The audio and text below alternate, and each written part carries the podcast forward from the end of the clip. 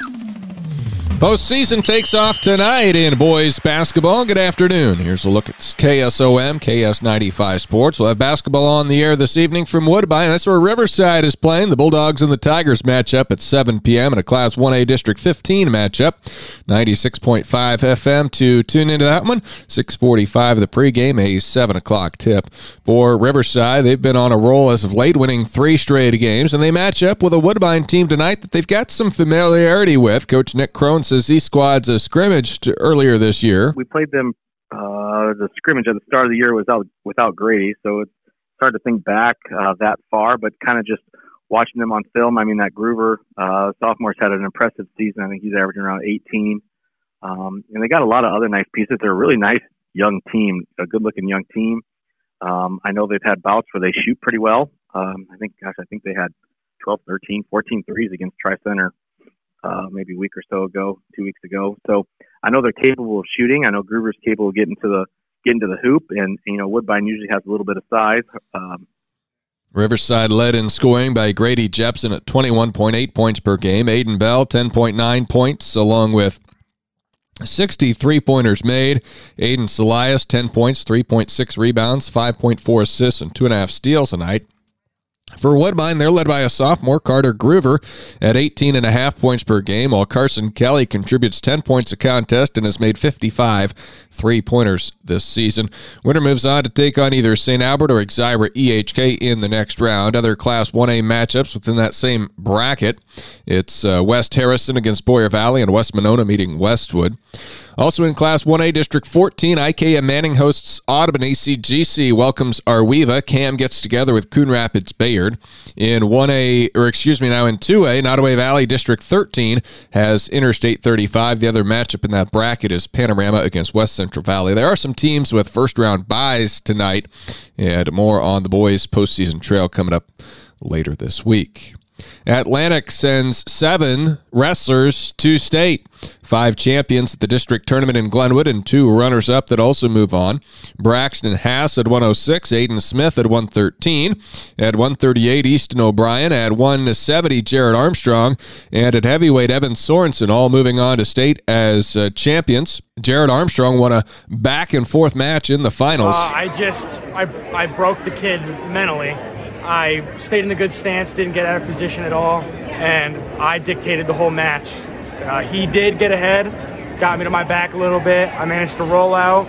I didn't let it bother me. I didn't think about it anymore. I just kept wrestling my match, did the best I could, ended up getting a pin in the third period. Armstrong's first trip to state after a near miss last year. He fell short in a wrestle back a season ago. I was mad that I never got to make it to my goal of going to the state tournament. And finally being able to do that and meet my goal is just the best thing ever. I'm so happy. Brendan Casey advances as the runner-up at 182 and going with a wrestle uh, wrestleback overtime win at 220. Miles Mundorf uh, coming into the finals. Uh, I I tried to stay in good position the whole time, and he just uh, got an escape and caught me at the very end.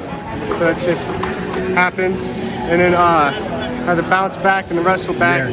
That's always real tough situation. Uh, I was pretty pretty tired, down on myself a little bit, but I was able to kind of flush it and keep myself positive and get the win in overtime.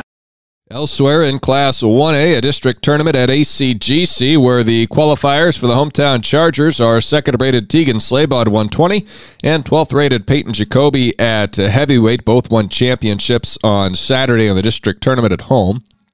Nodaway Valley OM is sending four to state, including 145 pound champion Carmine Shaw. It feels really good. You know, I've been putting in a lot of work this year. Freshman and sophomore year, I was kind of iffy. You know, didn't wrestle the best in matches.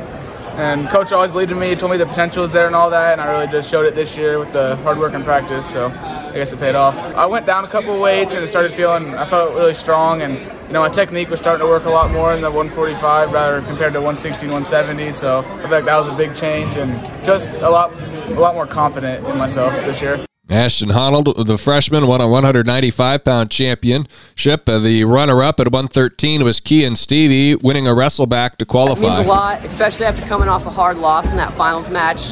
It meant a lot to bounce back and secure my ticket to the state tournament. And 11th rated Trent Warner was runner up at heavyweight to advance the state, the sophomore, for the first time in his career. AHSTW sends two on as a runner up at 160 is Caden Baxter, and the 220 pound runner up, Henry Lund.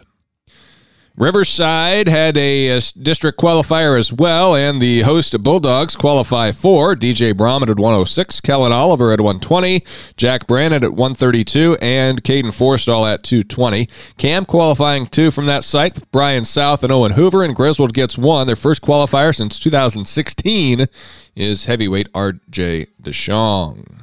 Girls basketball postseason got started on Saturday night with West Central Valley beating Woodward Granger 49 to 37 and ACGC over Ogden 69-35. Plus in 2A Region 7 Interstate 35 ousted Southwest Valley 56 to 27.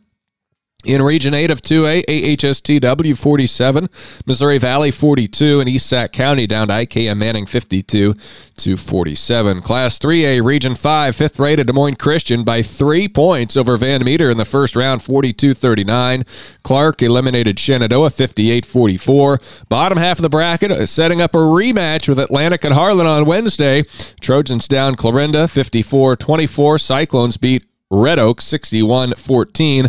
Those two squads uh, split in the regular season. The rubber match will be coming up on Wednesday in the regional semifinals. Number 14 Atlantic hosting Harlan will have it on Wednesday night on 95.7 FM and live video at Western Iowa Today com. A full recap of Atlantic's 54 24 win over Clarinda can also be found on our sports page. They led a big early up to a 19 3 start and to win that one comfortably. Trojans improving to 18 and 4 on the season. Details at westerniowatoday.com.